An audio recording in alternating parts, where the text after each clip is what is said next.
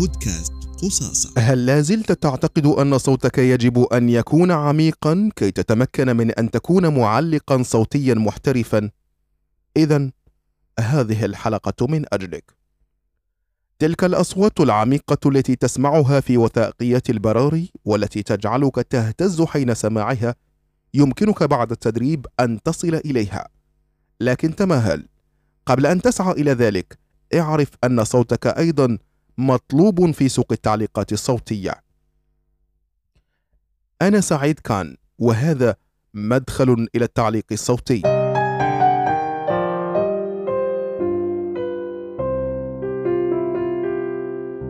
السلام عليكم. في الحلقة الماضية حدثتكم عن أولى العقبات التي تواجهكم وأنتم تحاولون دخول غمار عالم التعليق الصوتي، وهي مدى ثقتكم بخاماتكم الصوتية. معا اكتشفنا أن تلك العقبة وهمية وأن أصواتكم تصبح جاهزة بعد التدريب.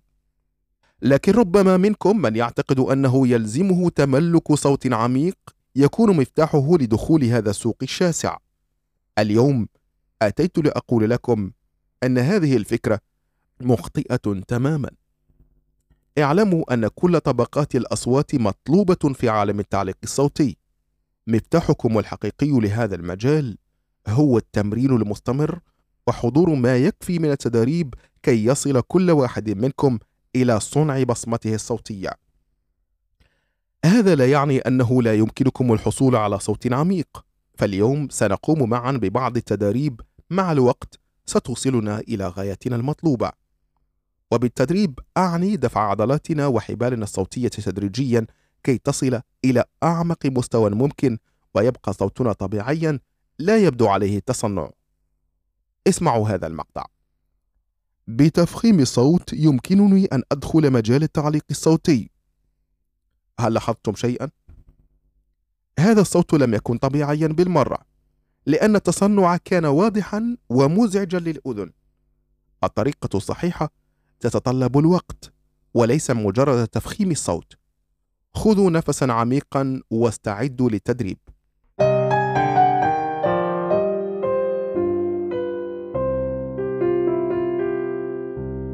التدريب الذي سنقوم به الآن اسمه لو هامن ويمكننا باللغة العربية أن نطلق عليه الهمهمة المنخفضة. اجلسوا أو قفوا بشكل معتدل وبظهر مستقيم. أطبقوا أفواهكم خذوا نفسا عميقا أطلقوا همهمة متواصلة كالآتي.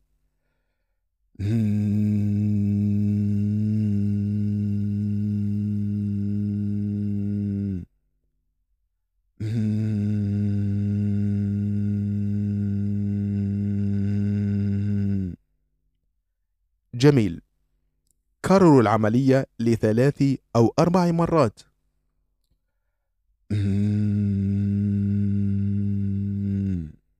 الآن حاولوا جعل الهمهمة تنخفض تدريجيا لتصبح أعمق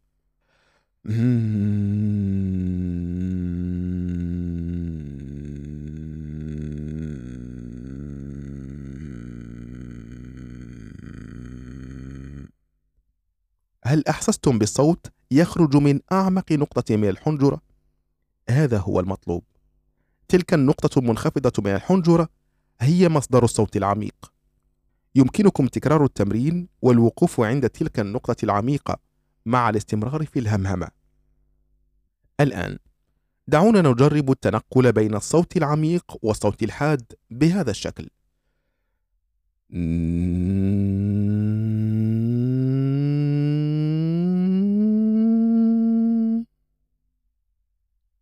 لنفعلها الآن بشكل معكوس.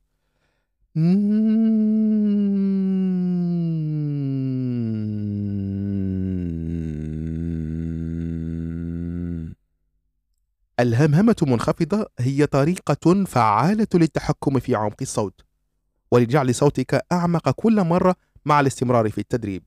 لكن يجب أن ننبهكم إلى شيء مهم. لا تضغطوا على حبالكم الصوتية كثيرا وتجهدوها بالتدريب. تكرار الهمهمة المنخفضة خمس إلى عشر مرات كل صباح أو قبل كل حصة تسجيل قد يكون كافيا. العضلات الصوتية حساسة جدا وغرضنا هو تدريبها وليس إجهادها. الرنين هو من مميزات الصوت العميق فحين تطبقون تدريب الهمامة المنخفضة مع وضع أيديكم على صدوركم ستلاحظون اهتزازا طفيفا. جربوا الآن.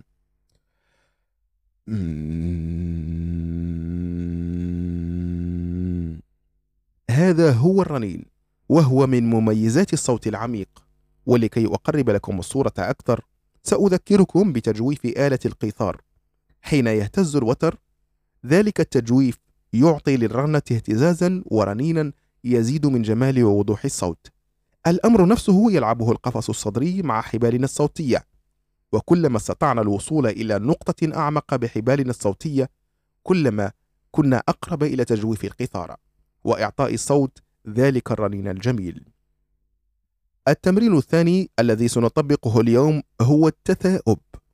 نعم تثاءب وتثاءب وتثاءب لإراحة عضلات الرقبة والحبال الصوتية.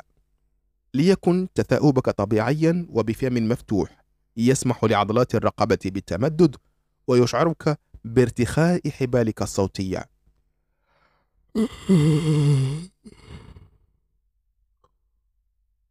بمجرد أن تحاول التظاهر بالتثاؤب ستتمكن فعلا من ذلك.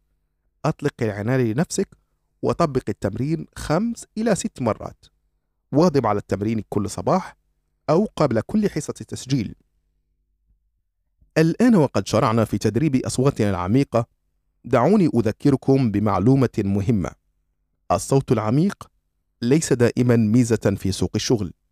جميل أن تحصل على صوت قوي يمكنه الوصول إلى الصوت العميق لكن إن حصرتم أصواتكم في تلك المنطقة العميقة فغالبا ستواجهون مواقفا ترفض فيها أصواتكم في سوق الشغل. حين يطلب العميل أو المشغل أصواتا طبيعية فالصوت العميق لا يغطي كل متطلبات السوق. أخيرا استخدموا مهاراتكم الصوتية في تواصلكم اليومي لكن دون مبالغة.